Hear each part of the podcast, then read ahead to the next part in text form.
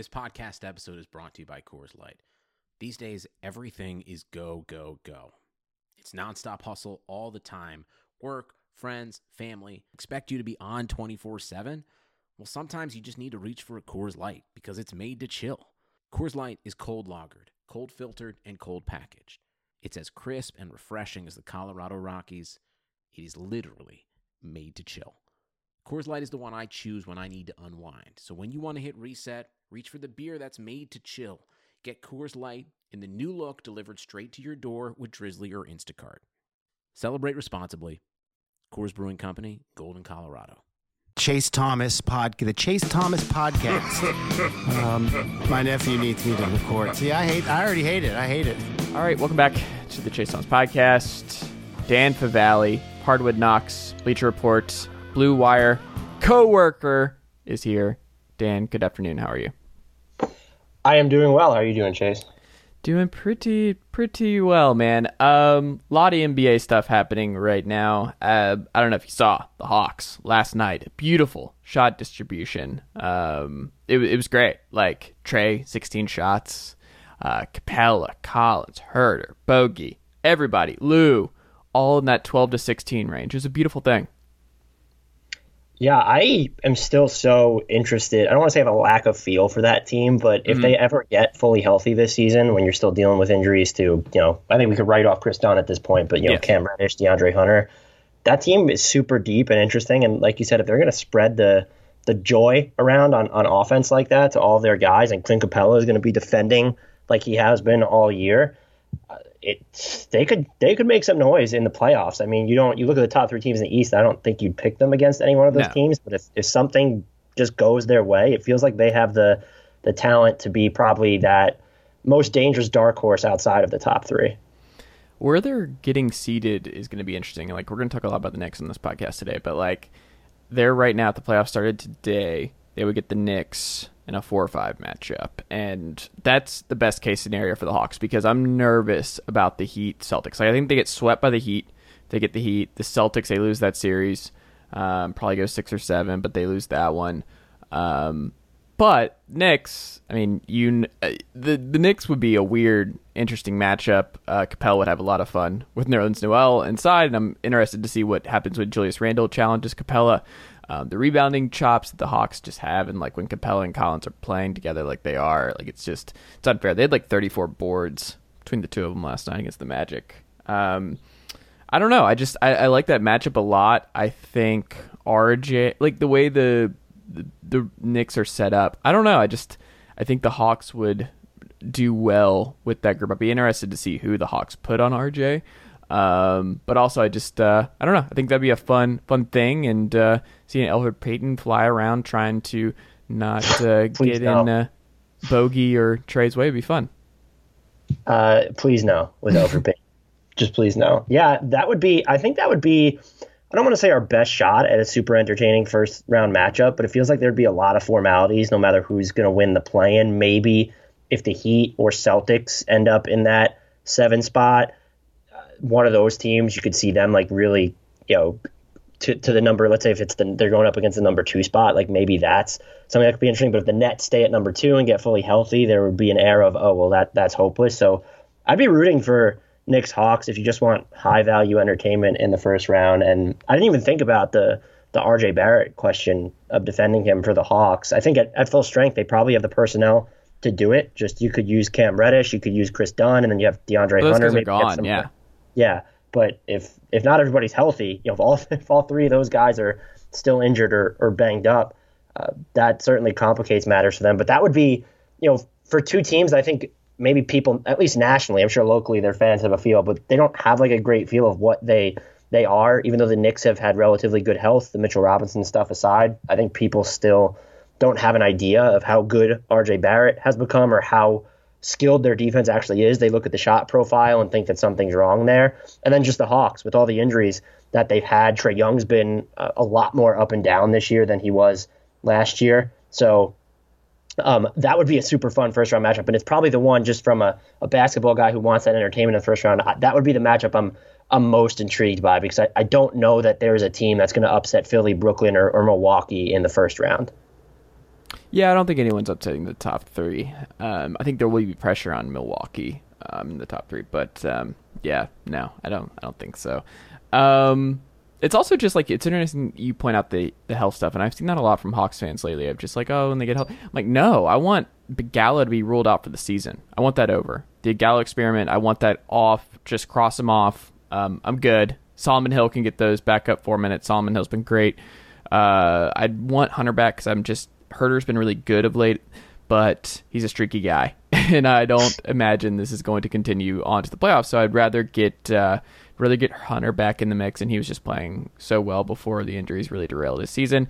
Get Snell in there. Um, I just I don't I don't need Gallo anymore. I don't I don't want the the Hawks to get healthy. I don't want Kris Dunn to be trying force fed back in this rotation because Goodwin and Lou are playing really well. Uh, backing up Trae that like, eh, I'm, I'm pretty happy. Bogey needs a lot of minutes. Like, I, eh, I'm okay. I, I don't need everybody to be healthy. I really just need Collins and Capela to stay healthy because I think that's one of the interesting wrinkles about this team is that the rebounding chops. Like, we know that rebounding is not as important as it used to be, but these two, what they did against the Magic last night and what they do when they're on the court together, it's uh, it's pretty brutal. Uh, Collins and Capela inside. Yeah, and, and they probably have their their weakest, I guess, on the front line behind those guys. Just when you look at what is Onyeka Okongwu going to give you, and mm. then even if Gallo is healthy, been up and down this year too, and he's just not going to give you a ton defensively if he's playing the four, or if you really want to downsize and give him to the five. So it's it's really imperative that those two stay healthy. Collins has defended a lot better this season as well, and just as I mentioned before with Capela, like you look at any you know advanced defensive metric, like they're going to be in love with Capela more than usual this season. He's been an absolute monster on both ends for them. And I think I mean, he's been the most important Hawk this season, Clint Capela. That's what I've heard a lot of people say, and I, I guess I wouldn't disagree. Trae Young is still the most important Hawk if they want to win a playoff series, in my opinion, just because he's the guy that's going to have yeah. to uplift the offense in those tough, tight situations. I think but maybe Bogey. I mean, he has the potential to do it, but that's just like Bogey to me has always been that secondary score. Like right, but that's what I'm saying. Like Trae, I think will get his, but I think if Bogey is on in that series, and like the Knicks don't have any, like the Knicks aren't sure what to throw at Bogey because they're spending so much attention on Trae. They like Bogey going off because Bogey has just been outrageous from three, and if he's shooting like that in the playoffs, that's just it's gonna be really hard to beat the Hawks in a seven game series in the first round at least. Yeah, I think you could probably point to who's going to be the number two offensive guys, the X factor for them mm-hmm. in any playoff series. And right now, that I think the the no brainer option would be you want Bogey to be that guy. Absolutely, absolutely. Um, James Harden out maybe until the playoffs. Um, are you scared? Should Brooklyn Nets fans be scared of where we're at with Harden and his hamstring? I don't know that they should be scared, but I mean, this bad news is starting to pile up for Brooklyn. And just insofar as like how much bad news can you have when there's still Kevin Durant, Kyrie Irving, and uh, James Harden on the roster? But now Durant's dealing with um, a, a th- another thigh issue. You have the James Harden hamstring issue. Um, Kyrie Irving looks healthy, so you always have that. This sort of vindicates them pulling off the James Harden trade because now you always have a megastar to lean on when you're dealing with these injuries. I still come back to even if they are fully healthy leading into the playoffs. One, how long does it take? Um, we can assume Kevin Durant will just come back sometime before the playoffs. It seems like he's day to day right now with that thigh injury. But if James Harden isn't ready until the playoffs, how much ramp up time does he need? Is he on a minutes restriction to start the playoffs, which would be weird? And regardless of all of that, this big three has still only played in seven games together, and it was really like six and change because they had that game where Durant wasn't a start, but then he was cleared to play, and then was pulled because he wasn't actually cleared to play. So I'm a big believer in these formations take time, and they just rarely come together so seamlessly. Um, a LeBron AD partnership is the exception.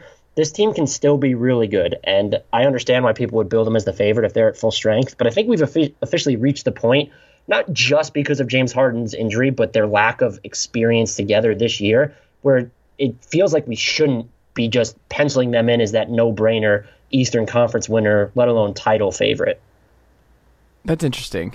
Um, I think it's actually maybe good that Harden's missing time now. Like, haven't we always just said he's just run into the ground in the regular season in Houston for years, just what he has to do to keep the Rockets afloat and winning a bunch of regular season games that now he was playing at an MVP level, and now if you do rest him and make sure that hamstring's right, like give him time before the playoffs when it really, really matters, where they really need him to not die late in playoff series. Um, I don't know. I think it's uh, good, and Kyrie's just playing out of his mind right now. Um, he was great last night again, and also, I just I think they're just going to err on the side of crazy caution, and I think KD is going to be okay. I think it, the the thigh contusion is another just freak thing, but they're just being extra cautious with him. That dude like came in and immediately dropped 33. Like it's just KD's fine. Like K- KD is just going to come back in and it'll, it'll be fine. Like I think uh, the Nets are maybe it won't be as much of a cakewalk as we would like to believe in the East for them to get out, but um, I think it's it's very unlikely they don't make it out of the East, at the very least. I, I don't think they're winning the title. I have the Clippers still winning the title. I think where they're at right now, the Clippers still stand out the most to me. But um, I, I think it's just going to be very difficult for the Sixers to score enough if this group is even remotely healthy. And then the Bucks are just we know what the Bucks are, and they're a worse version of what they were even a year ago. So I I don't know. I just uh, the East is not that interesting at the top. the East, I think, is going to unless you're like a I can talk myself into the Heat guy again uh, person. Um, I don't know. I think the East might be a little less interesting than even it was a year ago. Yeah, I would put. I, I get the concerns about the Sixers. I'd probably push back against Milwaukee, even though their record and you know, point differential don't reflect it. They've done a lot of different things this year that I think could serve them well in the playoffs. Like what? using Giannis more as a screener. Uh, you have Jrue Holiday, who's just going to give you more from scratch creation mm-hmm. from the perimeter than um, Eric Bledsoe ever did, and his defense is, you know, whatever version of Eric Bledsoe the Pelicans are getting this year has been bad, but he's an upgrade even at the best of Eric Bledsoe defensively. So I, the, you know, Milwaukee they're they're so top heavy. So if they have one injury and their their best closing unit still isn't solidified, so there's concerns there. But looking at both Philly and Milwaukee, they have the defenders, they have the collective length to I think slow down Brooklyn at least a little bit, and if you can give yourself a chance there. Uh, you know, the Nets defense still isn't going to be anything special in the playoffs, regardless of who they're starting at center. Um, you know, and who they're you know just starting in the front court in general. So, and even with you know KD dealing all these like lower limb injuries is going to be less of a an asset insofar as even was one for them defensively than most people expected. So I just think the Nets are I wouldn't panic, but I think they're a lot more vulnerable to Philly and Milwaukee specifically and exclusively. There's not another team that I would pick to potentially beat them. I think they're more vulnerable in that conversation than uh, than we've really talked about to this point. Yeah. I mentioned the Clippers. Um, I still think they're going to win the title. I think they're, as of this recording, 41 and 19. No one really cares. They won like 9 to 10. That Paul George is playing at an MVP level right now for LA. They do some really cool stuff. I was watching some action uh, with them in the Blazers last night with the just the um, the stuff that he has with Zubac, and he has a really good chemistry with Zubac, and he's able to do a lot of point forward stuff that he was not doing last year, and he's um, just like they they do some really good off ball stuff. Like the Clippers, like it just seems like it all looks a lot more uh, innovative, and it looks a lot more like an offense that will work come crunch time in important playoff series, and also just this is the kind of way to use Paul George with. Um, I, I don't know the dribble handoffs and just finding avenues. Like they are like Paul George is a better passer and he gets credit for. And I like this group. Kawhi didn't play last night. Lillard didn't play, but like you look at it and you're jotting notes and you're like, this this makes sense. Like the the Clippers have their hierarchy. They know where they are. Terance Mann's good for them. Like I I just I'm a big Clippers believer. I, I think this looks like a different team and I think even with Kawhi missing for a week and Paul George's toe, I I don't know. I'm still pretty pretty optimistic right now, and I think the Clippers aren't getting enough love nationally. Is that fair? Yeah, that's fair. It still still does feel like we're hanging on to their early se- season struggles, and Paul George has sort of popped uh, under the radar, and he was talking previously about how the toe injury was really hampering him, and it doesn't seem like it's been hampering him for the last month or whatever. He's averaging like 25 points and six assists while flirting with 50, 40, 90 shooting. He's dominating. You watch these games, yeah. like he is dominating and there's there's definitely a I didn't people pointed this out earlier in the year and just watching them I didn't see it or necessarily sense it feel it whatever but now when you watch them and the Blazers game on Tuesday night was a good example like the ball moves more there's more stuff yes. happening off the ball and so that gives them another level in gear on offense Rondo has worked out really well for them too overall and that seems like I still think they gave up too much to get him but that feels like it look it's a win-win trade for Atlanta and LA right now based on what's currently happening on the court as you mentioned, Terance Mann has given them some from some really good minutes. Um, Marcus Morris has, has perked up a little bit this year. The injuries with them are always a concern, but you know Kawhi Leonard at least. Patrick Beverley is definitely a wild card, but you know that Kawhi Leonard, Kawhi Leonard, excuse me, will be ready in the postseason. And I think the probably the one concern or two concerns that are fair still with them is that their crunch time defense and even the offense. You can maybe you believe you know Rondo didn't close the game against the Blazers, but maybe you believe that if they really need someone to del, you know delineate touches, that he'll come in. Yeah, Um, yeah. But they don't get to the rim a ton, and I'm not a big believer in free throw attempt rates hurting you in the playoffs. We've seen it with Lou Williams; he falls off a cliff because the foul baiting doesn't work. Yeah. But it would be nice to have someone other than Zubac or Terance Mann is probably just the second best guy on the team at putting that pressure onto the rim. And then their their Kennard tries. He just doesn't get foul calls. yeah, that's true. And I it, like like I said, sort of alluded to before, their defense in crunch time has been weird. It's such a small sample size. I don't necessarily want to read into it, and it's just had their their peaks and valleys. So there are some concerns there, but where the West has those five contenders, and it felt it felt like, or people kept putting them clearly at the bottom of that. Um, the Jamal Murray injury in Denver clearly changes that pecking order, but the Clippers are sort of creeping up to the territory of oh, are they actually the biggest threat to come out of the West again? And that's not a conversation that's really been had at all since the beginning of this year. No, I I just really hope we get a Western Conference round two of Jazz, Lakers, and Clippers, Suns. That's what I'm rooting for. Really, really badly. That that'd be awesome. That's what I want. Those would all be interesting matchups. I am, I mean, if you know me at all, I'm all in on the Suns. So, um, Yeah. I, mean, I want to be all in on the Suns. Suns make sense. Every there are nine guys like Jake. Why is Jake Crowder out of the starting lineup? Why would they insert Sarge back in there? I'm, I'm sorry, I didn't hear that last part. What was it? Sarge it back at the four and Crowder off the bench now. Why did why are they tinkering? Why is, what is Monty doing going back and forth? Do you have a preference there? Yeah, I mean, it would not be to have uh, Saric and DeAndre Ayton play together. I wasn't sure if that, you know, this might be like them trying to cater to matchups. You know, you're going up against Milwaukee, had Brook and Giannis, so Yeah. you're thinking about that. But Jae Crowder is like the ideal Giannis defender to me that they have. I'd. I don't I'd think there's an ideal Giannis defender. Can I just say there's no ideal Giannis defender? There's no is such thing. That person does not exist. Bam, but uh, and so and then probably I guess Bam, like- yeah.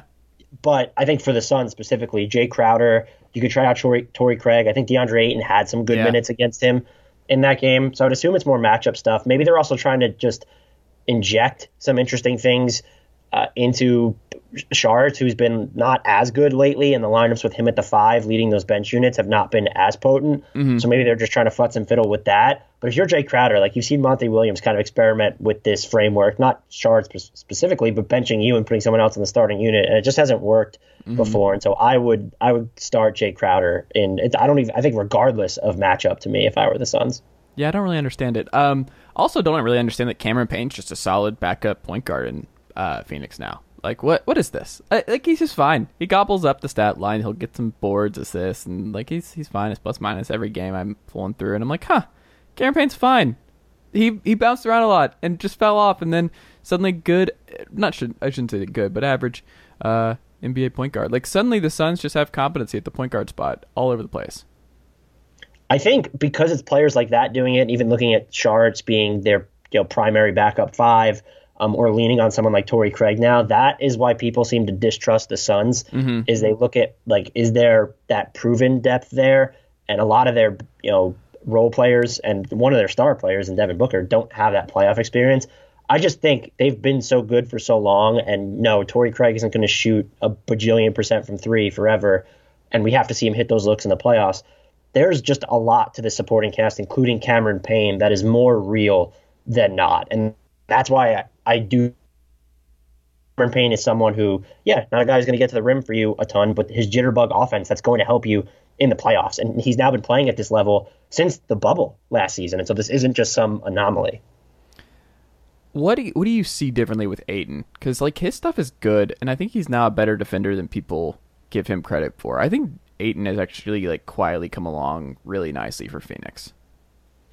Yeah, he's definitely been a roller coaster all year, and I'd be more concerned about, you know, there were challenges for him defensively if he was coming out too far before, and teams were sort of um, learning that he wasn't holding up the greatest against all these switches, but he can still do that. And even the good possessions he had against Giannis, like there's that potential there, especially when he's fully engaged. The offense, it's been better over the past few weeks, particularly their last eight or nine games or whatever it's been but he's so that's the that's his wild card skill or swing skill. It seems like sometimes he struggles to to score within the flow, and he'll be settling for jumpers or, or fadeaways instead of rolling hard to the rim or trying to put pressure on the rim and drawing fouls. Still isn't getting to the line at all, but more of his looks are coming in the restricted area than before, and he's taking fewer jumpers as a percentage of his shot attempts. And if he continues this stretch, and this is the player you get in the playoffs, where yeah, it's still dicey if he's going to set screens for you. Like he's just not the, the best decision maker immediately after that, but he's making smarter decisions at least with the ball and being more aggressive in general at both ends. That's huge. I don't know if he gives you that third star, but it gives you a situation where you know, you have someone in theory. There is no ideal Anthony Davis defender, but that sort of, you know, now there's Jae Crowder and, and DeAndre Ayton are two guys that you can throw up against Anthony Davis and point to rather than having, you know, just one of those guys or or zero of those guys. So he's, uh, I, I wouldn't say he's their most important player leading into the postseason, but he's definitely their X factor. Yeah, I'm excited to see him. Like that's the other thing is like there's a lot of wild cards. We don't know what Devin Booker will be like in a deep series. We we know kind of we shouldn't say I shouldn't say we know. We know we have an idea of what Chris Paul is going to be like in this in deep playoff series. But you know we haven't seen Cam Johnson. Does he go off a couple games? We haven't seen Mikal Bridges in this situation. We haven't seen Dario Saric really in this situation. We haven't seen Ayton obviously in this situation. Like I'm just really excited about to see the Suns play competitive, important basketball. Um, come playoff time. Like I'm really excited to see them go against. That's why I kind of want to see them the Clippers or the Lakers in round two. I want to see it early. I want to see them go at those teams and see what they could do because I, I don't know. Um, it just sucks. The Nuggets are just out. Like the Nuggets, the all-time great Jokic season, and it just doesn't matter. Like it's just it's over. Uh, unless you're a big Austin Rivers guy. Is Austin Rivers fixing the uh, the Nuggets playoff chances or uh, title chances? Dan. No, I don't think he's nah, fixing. I don't think so. but they have played surprisingly well without Yeah. Jamal Murray so far, and that's it's sort of a situation where you can't envision them coming out of the West, but it also wouldn't shock me to see them win two playoff series and make it back to the Western Conference Finals. It's just going to be a lot tougher, and I think his absence inherently puts a cap on their ceiling. Even if Michael Porter Jr. just you know continues going kaboom, you're not you're never going to replace the combination of Jamal Murray's face ups and tough shot making with his playmaking. He was giving you some tough defenses for stretches against opposing guards too, and there are you know players on the roster that bring elements of that now, but there's no one guy that melds all of those skills together. Triple J returning from Memphis very soon. Memphis obviously going to be in the play-in uh, situation out west. Uh, the Grizzlies are a hard team to get a good read on. Um, they're quickly falling into the too many young guys category, uh, but Jaren Jackson Jr. I like his shot. It's one of the weirder ones that works. Um, with Jonas getting banged up, they've kind of gotten hit with the injury bug a little bit, but also Jonas has played really well for them. Um, where does Jaren Jackson fit in, and are you excited to see him back in Memphis? Yeah, I'm super excited. He's, you know, their second most important long-term player still, and I think Yeah. he brings a lot of what they've needed. Their, you know, their offense this month has been surprisingly good. They're second in points scored per possession per cleaning the glass since April 1st. But their Achilles heel over the entire season is they don't shoot enough threes. They're mm. 28th, I think, in three-point attempt rate, and they're 19th in three-point accuracy. He helps them with both. Just someone who will chuck a ton of threes, as we saw last season, and they're going to go in. That gives Ja, um, John Morant more room to operate. Even Kyle Anderson, who's hitting threes this season, more room to operate. It just does a ton for them. And I don't know what he nudges their offensive ceiling to. We have to see how many minutes he's going to play over the next couple weeks. But this is a, you know, this is an. I, I agree with you that they're a tough team to get a hold on, but they're they're a scary team. Like you know, you don't want to face Dame or Luka in the first round if you're one of the upper echelon teams, but the Grizzlies feel like that squad where the pre superstar Clippers, where it was they're not going to beat you, but you're going to feel that five or six game series. Hmm. I don't. Do you want to see them in the the round one matchup? Like, do they pose any real threat to the Jazz in round one? I don't think so. It's just you know, do the do the Spurs or the Warriors pose any real threat to the Jazz in round one? I guess you just default to Golden State there because Yeah. they have Steph, but there, I would argue their supporting cast is just so much more unpredictable than the talent that's around John Morant and Jaren Jackson Jr. right now. And so there's a chance that Memphis gives whoever finishes number one in the West, it'll probably be Utah or Phoenix. There's a chance that Memphis, um, you know, should they end up being the eight seed, there's a chance Memphis does give them a better series. But I would, I would, yes, I, I have to default to Stephen Curry at this point.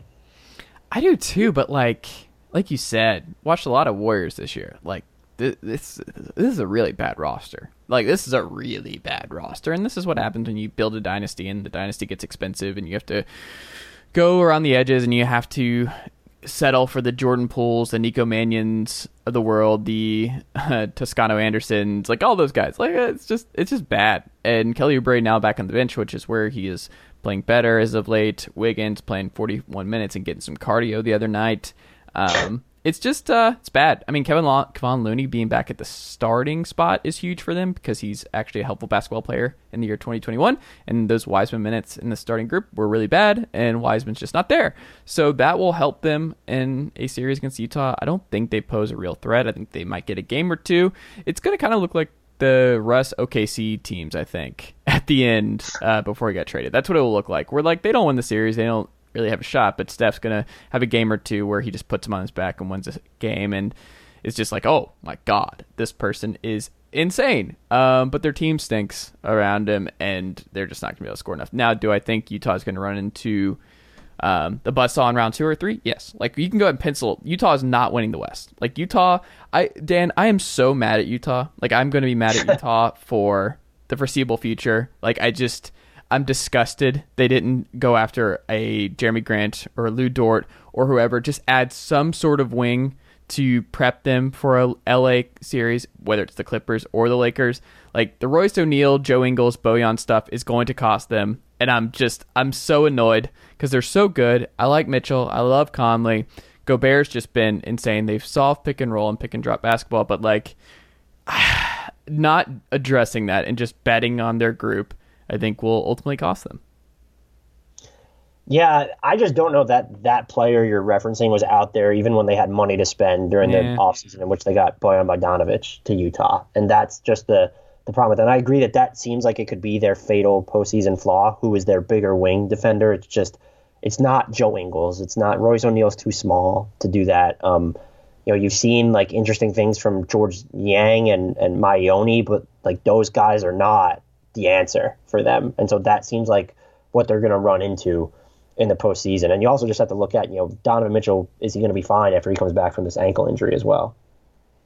Yeah, I don't know. Sorry, Utah fans. Like I, I, I enjoy watching your team. I enjoy watching Utah. Love your guys. Just uh, it's like if I had to do a higher, like if you had to do a list right now, it is April twenty first, most likely to come out of the West as of right now, in order of the top four. How would you do it? Top four, I think this might be the coward's way to do it, but I'm probably displacing the Nuggets just from the yeah. you know they're they're fifth of that top five, and I would probably go. Yeah, I think right now I'd be Lakers, just because I won't doubt LeBron and AD. You have to tell me that they're not playing for me to not pick the Lakers. I'd probably go Lakers, Suns, Clippers, Jazz. That's fair. Right now, I'm going Clippers, Suns, Lakers, Jazz.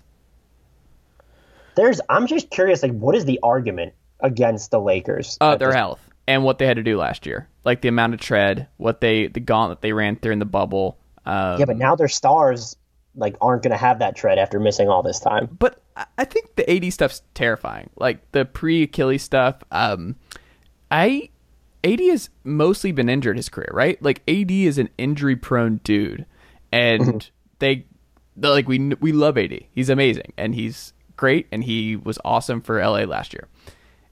I just I'm not betting on AD being 100% the rest of the way. I think this is a real thing, and I think it's just going to be something that's just going to be limiting for him. And I think it's just going to be very, very difficult for the Lakers to go back to back with a better Western Conference this year. I, am just betting against them doing that. I think it's just going to be significantly more difficult.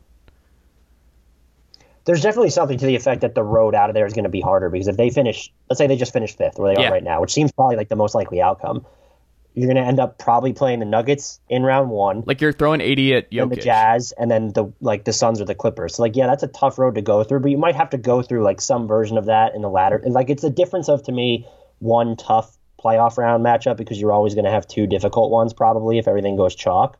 So and look, there's a chance like if they were one in the West or two, like you know, going up against Luka or Steph in the first round isn't going to be a cakewalk either. Um, I guess it wouldn't be a cakewalk, but it would be a lot more manageable. And I think they're a lot less stressed in that situation. But if they have to go uh, Jokic and go Bear back to back to start off, I just I don't know. I, I think it's just going to be significantly more difficult, a significantly more difficult road for this group. But I mean, it is LeBron and AD, so we should not discount it. I just think it's going to be hard. Um, the Knicks. Do you like what is the Zion thing? Like he likes Madison Square Garden. Why do people do this? Why was that a talking point for a 24 hour uh, portion of this week that he loves playing in the Mecca and he had his first game was smiling from ear to ear. What basketball player doesn't enjoy playing in New York? Sugar Ray Leonard, Roberto Duran, Marvelous Marvin Hagler, and Thomas Hearns. Legends, whose four way rivalry defined one of the greatest eras in boxing history. Relive their decade of dominance in the new Showtime sports documentary, The Kings, a four part series premiering Sunday, June 6th, only on Showtime. Everyone's experienced the pain of dropped calls and internet outages, especially working remotely this last year. So here's the question If you're the telco company, how do you help create better experiences for customers? Simple. ServiceNow digital workflows can help solve network problems faster and provide real time status updates so customers aren't left in the dark. That's probably why ServiceNow workflows have helped telco companies see an increase in customer satisfaction. But proactive customer communications only half the battle. With a single view of your back, middle, and front office operations, ServiceNow workflows also eliminate silos, keeping teams more in sync and more productive. With our scalable services, companies assure a better experience for both customers and employees on a single platform, the Now Platform. So, how do you help provide a better network experience for customers? With ServiceNow for telecommunications to help streamline network operations. Whatever your business is facing, let's workflow it. ServiceNow. Yeah, I mean that's it's it's not news. And look, if you want it Yeah. to be news, you need a player to say that and then actually eventually sign with the Knicks. We've mm-hmm. seen all these stars say that only to then spurn them. I hate the the two things I really hate about this is one, I, I feel for small market fans mm-hmm. where it feels like their their players are constantly being viewed as just trade fodder that Yeah. they're eventually going to leave. And then especially with a player so young into his career, the way this and regardless of how you feel about NBA's draft structure and free agent structure, the way fr- restricted free agency works right now, the Pelicans aren't going to be in a position to where they have to think about Zion leaving for you know the next five years at least. Uh, so you have them for the first four years of their rookie scale contract. You'll sign them to a four or five year deal uh, in r- restricted free agency or on an extension. If it's a five year deal, maybe there's a player option at the end. It's still eight full years, and we're in his second season. So it's just like, come on. And I do hate that we try to spin this like, oh, maybe as a restricted free agent he'll go to New York. No, that's not how it works. And even if it is, you need to see stars go to the Knicks first. They've de- they're definitely making their case to be more appealing this year. But now we've seen them whiff on so many different free agency pipe dreams. We've seen so many different players talk about how much they love playing at Madison Square Garden, only to not sign with the team or request a trade to the team that plays there. We've seen a ton of superstars want out over the years. And what's the last one to actually have the Knicks on their short list? It's probably Anthony Davis, but that felt sort of like an attaboy where everyone knew he was going to the Lakers anyway. Yeah, I. It's just dumb. Like you said, it hasn't happened. It hasn't happened for a long time. This was like the bigger version of like the Hawks stuff. Remember when like the Hawks had all this cap space and they're like uh, they were Hawks fans talking about like what are they going to do with this cap space? Could they go after make a run after AD? Or I'm like you're out of your fucking mind. Like what are we talking about? Like this is Gallinari. Like you're gonna have to throw the max at him just to consider Atlanta. This is Atlanta. What are you talking about? This has never, literally never happened, and it will never happen. Like I think a lot of players like living in Atlanta and like hanging out in Atlanta. Guess what? They're not signing with Atlanta. It's the same thing with New York, and I, I don't know. Uh, it's just It it's- would be cool if one marquee name just went with like the the sexy basketball fit. Mm-hmm. You're like regardless of the market, where I think the closest we've seen to that in recent memory and was when Paul Millsap went to the Nuggets Yeah. in free agency. Like just of how sought after he was. And that was like, oh, that's like the fit play. But he clearly Jimmy Butler kind of did that. he did, but it's it's also Miami and like that's Yeah. their game is Well, that's what I'm saying. Like he chose the fit of Miami and the culture and everything else. I think that was kind of it, but it is a big market. Yeah. Uh, we need I need it to happen with Denver, Utah, Atlanta. It needs to be a team like that. Giannis seemed like he was a possibility. Him staying in Milwaukee kind of signals that. Um, yeah, I don't know. I don't know who that next guy will be. Um, the Knicks. We've mentioned them a little bit. They've won seven straight. Can you explain to me how the Knicks are winning over and over and over again. Yeah, look, they're Julius Randle's the engine on their offense, mm-hmm. and uh, he deserves all the credit in the world. He joins LeBron and Jokic as the only player leading his team in points and assists this season. Still, I believe uh, what he's doing is absolutely. I don't think that I'll have him on my All NBA ballot, but like if people put him on there, he has an argument, especially with the amount of games now that Kawhi has missed and, and Davis has missed. The forward spots are going to be a little bit iffy. What I will say is that their defense is not a mirage. And I know you look at their shot profile; they give up a lot of looks at the rim, they give up a lot of threes. Um, the the pressure that they put on guys around the rim, Nerlens Noel has been a monster there this year. That's sort of by design. And then even with the three pointers they're giving up, they do a great job of running opponents off the break or at least contesting those shots. And when they're helping, they're helping off bad shooters in the corners. And so they're just very smart about the way they defend. You combine that with dictating the pace of play a lot, where they slow everything down. It's just it could be a you know live ball turnover, defensive rebound after a made shot, whatever. They're going to be methodical about the way they're attacking. It can make for an infuriating offense at times, but when you have Julius Randle who's playing so well, hitting these difficult shots, RJ Barrett has been a revelation as a number two option. There's more to plumb with him on the ball, but he's just turned into a really smart off ball player at both ends, by the way. His off ball line. What's that? He gets to the line. He's getting to the line more. I'd probably like to see him do that a, a lot more than he is. It, it, feels like early in games, if you see him attack the rim on like one of the first five possessions, you're like, mm. oh, it's going to be a good RJ Barrett free throw night. Otherwise, it won't be. And the other thing that that's helped them is I don't. I still don't think they should be starting Elfrid Payton, but there's sort of a a method to the madness there where they want to have Derrick Rose and Immanuel Quickley get reps together, and their bench mob unit is just straight dismantling opponents. Where maybe it's not all bench players at once, but there could be three or four, and you have you know maybe Julius Randle's with them or RJ Barrett's with them.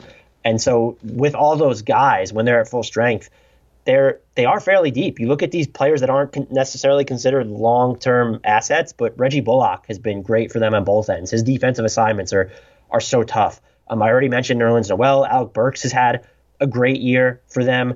They're I don't I'm I'm curious to see what happens to their offense in the playoffs, but their defense I really think is going to to stand up. And they're, they're another one of those teams where even if you don't pick them to win whatever series they end up pulling, it does feel like one of those situations where the opposing team will remember it in some form. This is also how you get the attention of stars, right? Like playing this way, kind of like how Brooklyn played pre stars, right? Like this is the way to do it with this group, this scrappy group that's winning a bunch that has a bunch of role pieces that intrigue guys. Like this is actually the normal way of a big market finding their way, uh, looking their way into stars. It's just like don't just have cap space and no culture. Build with these young guys and build with what you have and play really hard and make the playoffs and do this kind of stuff. And then you're like, oh yeah, this is a competent organization now in a major city that I like playing basketball and this the it's just all you need. Like they're now competent in a big market. Yeah, and you know, it's the timing of it's not necessarily. Yeah, that's what I was just thinking too. Like if they had done this just a couple years earlier, they might have a Kevin Durant and Kyrie Irving. Right, and there's just no big names to poach this year, so they're probably better off rolling over their flexibility to 2022. When right now Julius Randle will also be a free agent unless they extend him. Uh, the thing that the, the the two things that worry me, and this is I'm not trying to be like oh typical doesn't watch the Knicks person.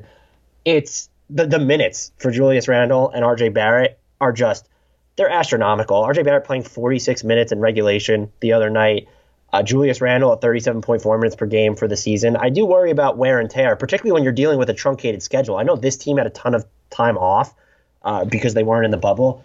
That's still sort of the red flag. And then the Knicks fan in me is just like, of course they're pretty good in a year where having a top five pick would have meant like potentially drafting another future superstar. Where it was they've been they've been kind of screwed by the lottery gods when you look at how bad they've been. And then even in the RJ Barrett draft, I think he's bridging the gap between John Morant, but it was considered that like, oh, one and two, Zion and Ja, like those are the all NBA future MVP type players. And the Knicks were three. And then they've dropped in other lotteries as well. This was the one where it felt like almost foolproof because the like top four to, to six picks or whatever feel like they're those potential franchise changers. At the same time, as you already mentioned, I do think it's a big deal for them because of the market they play in, because of how they've tried to rebuild via free agency in the past.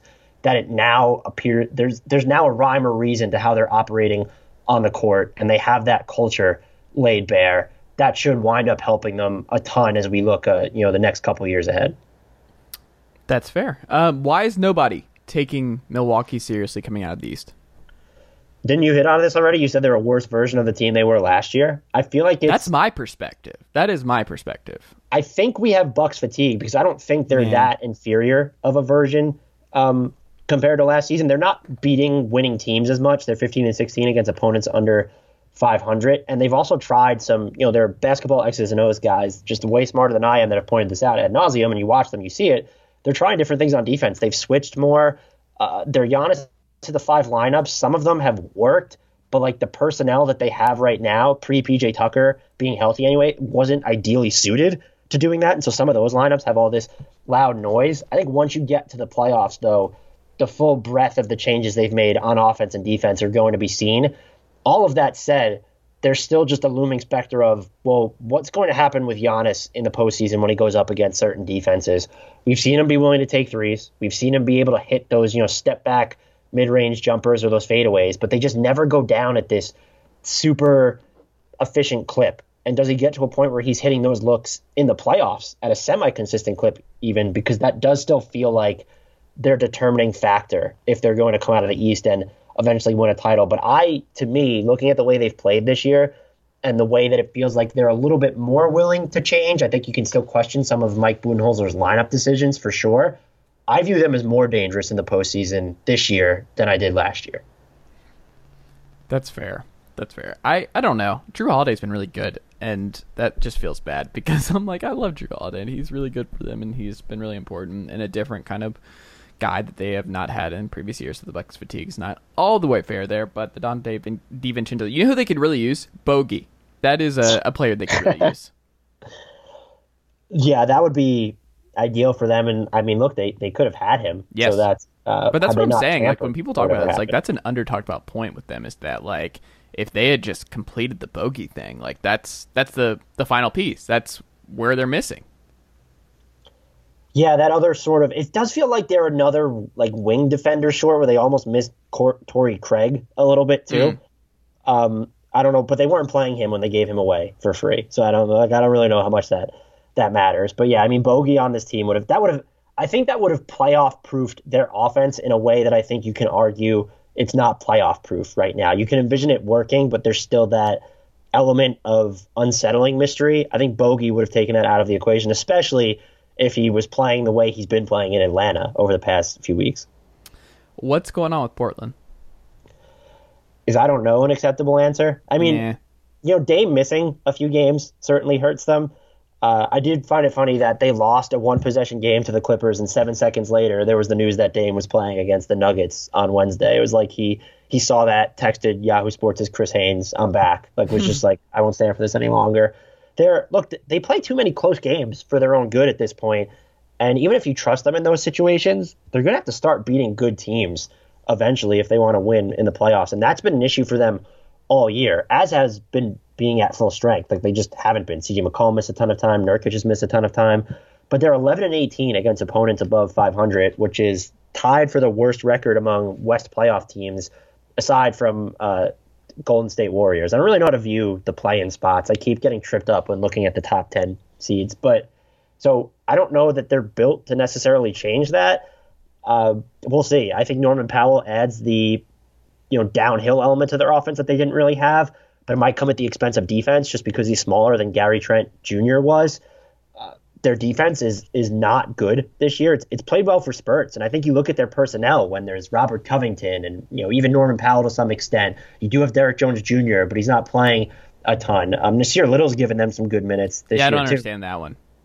It's it feels like they have the personnel to be better defensively than they are. Yeah, like Harry Giles is getting DNP CDs. Yeah. So it's you know i i don't know that it's solvable with what they have. And the fact that they've been 22nd in defensive efficiency since april 1st and that's like a massive improvement for what they've done this season might just say it all. And that's coincided with sort of a weird offensive drop off in you know just point scored possession and also the way that they're shooting. Some of that i do think is Damian Lillard has missed these past few games but they're they still feel one player short of being a legitimate contender. And it's not this like oh, had they traded for, you know, had they been the team that scooped up Torrey Craig, who's making a huge difference in Phoenix? No, it's like a, a real. they got Robert. Covington to do that. Right, and it's he was never he's always been like a better team defender, not this one-on-one guy. They would have I do wonder would they be a better team if they had Aaron Gordon instead of Robert Covington, who himself is not a lockdown defender, but he's better one-on-one.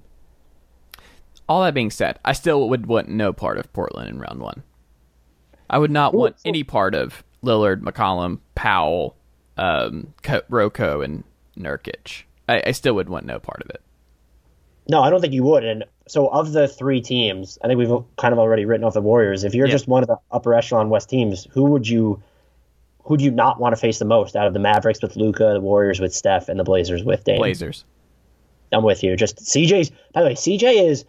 I, I think people kind of jumped ship on him when ESPN had him number 13 in one of their recent top 100 player rankings, like two or three years ago. He's been a monster consistently in the playoffs, and to have two Yep. scorers at that caliber between him and Dame is absolutely terrifying. And then adding Norman Powell because they haven't really had that kind of wing, um, who's just so comfortable shooting. Like Norman Powell, uh, is just gonna be another guy who's just not gonna be afraid to get up shots. Um, if one of those two are not getting, not going off. Um, as we wrap up here, Dan, stats as of right now that you've been intrigued by by parsing through the NBA math.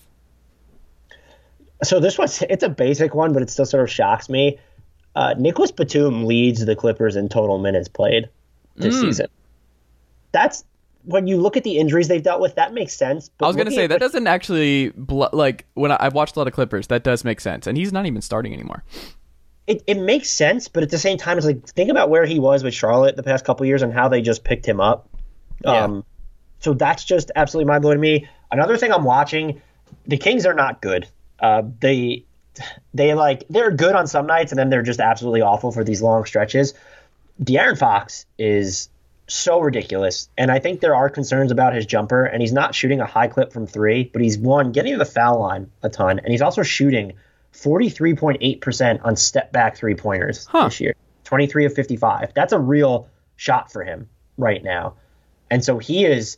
You know, you talk about swing pieces for the future. This isn't just like some cutesy fringe all star. He has a chance to make All NBA one day soon. He is that level of good, and now you're pairing him with Tyrese Halliburton. Can you keep Richaun Holmes when he hits free agency this season?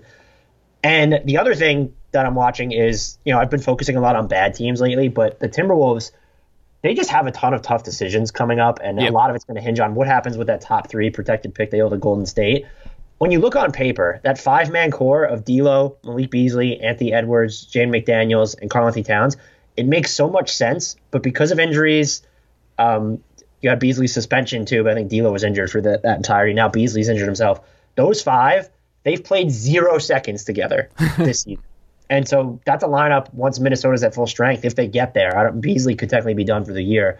I'm very interested to see get some run this season. D'Lo's been a lot better as of late off the bench. There's value in pick and like pick and roll maestros who can hit off the dribble jumpers. No, Yeah. he's not the all star that he became in Brooklyn, but he's like he adds value, and we have to start evaluating him independent of his contract and yeah, the if you just look at him as like a third guard, he's a valuable third guard. And I, I do wonder though, like, how long does this him coming off the bench stuff really stick? There hasn't been rumblings that there. That I mean, it's that's what it should be. If you put him back in the lineup and you have him as one of your core pieces, then you've you've already fucked up. Like that should be like that should be it needs to have sailed. Like you have to have that tough conversation with D'Lo. Like you're a third guard, you're Lou Williams. You need to accept that. Goodbye. Yeah, I mean, I get it for for defensive reasons, but you also Yeah. look at this the the iffiness of shooting and and Mm-hmm. who they've started the past three games, where you have like, and you know, part of this is because Malik Beasley isn't there, so I totally Yeah. get that. But like having Rubio, Okogie, and, and McDaniel's is just not a high volume three point shooter, and then Edwards, who is touch and go there. There's just also, a lot. Jarrett Of, Culver getting DNP CDs is not great. uh, the decision to trade up for him in 2019 Yeah, that's not looking not looking great. And this team becomes like you need, and you could say this of any number one overall pick, but you need Anthony Edwards to to go boom if you Yes. wind up sending that pick to Golden State this year. Because what is your path towards more improvement? You don't have cap space. You're not a free agent destination anyway. You have your own draft picks moving forward, but you're now mortgaging more of your future to trade for a star. And we're, you know, pre. I don't. I just talked about how I don't like people eyeing small market stars. But the Timberwolves have not been good around Karl-Anthony Towns. He has three years left on his deal after this one, so it's not theoretically an issue, but pre agency has become an actual thing, like between a year and a half to two years out from a player's actual free agency. And so next season, if they're not good, after that, I think you do get to a point where it could get pretty uncomfortable. Last thing, and we'll wrap up here. Uh, give me one fun thing about the Orlando Magic.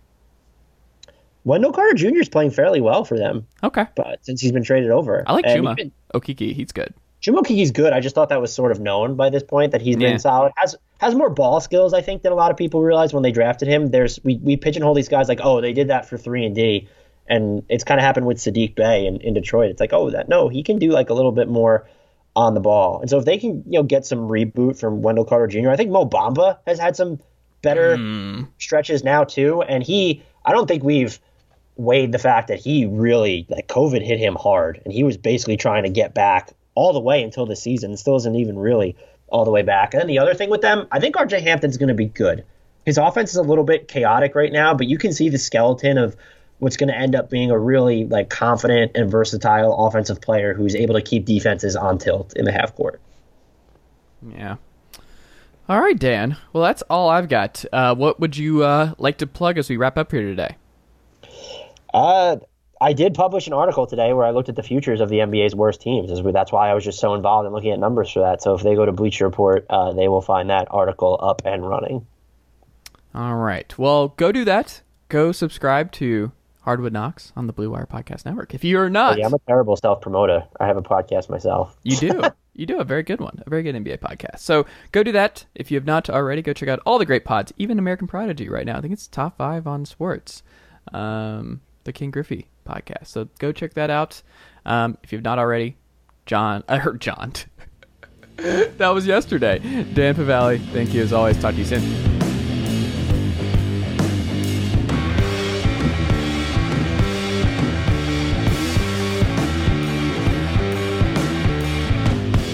Nicely done, nephew. Chase Thomas Podcast. Hell yeah. Sugar Ray Leonard, Roberto Duran, Marvelous Marvin Hagler, and Thomas Hearns. Legends, whose four way rivalry defined one of the greatest eras in boxing history. Relive their decade of dominance in the new Showtime sports documentary, The Kings, a four part series premiering Sunday, June 6th, only on Showtime.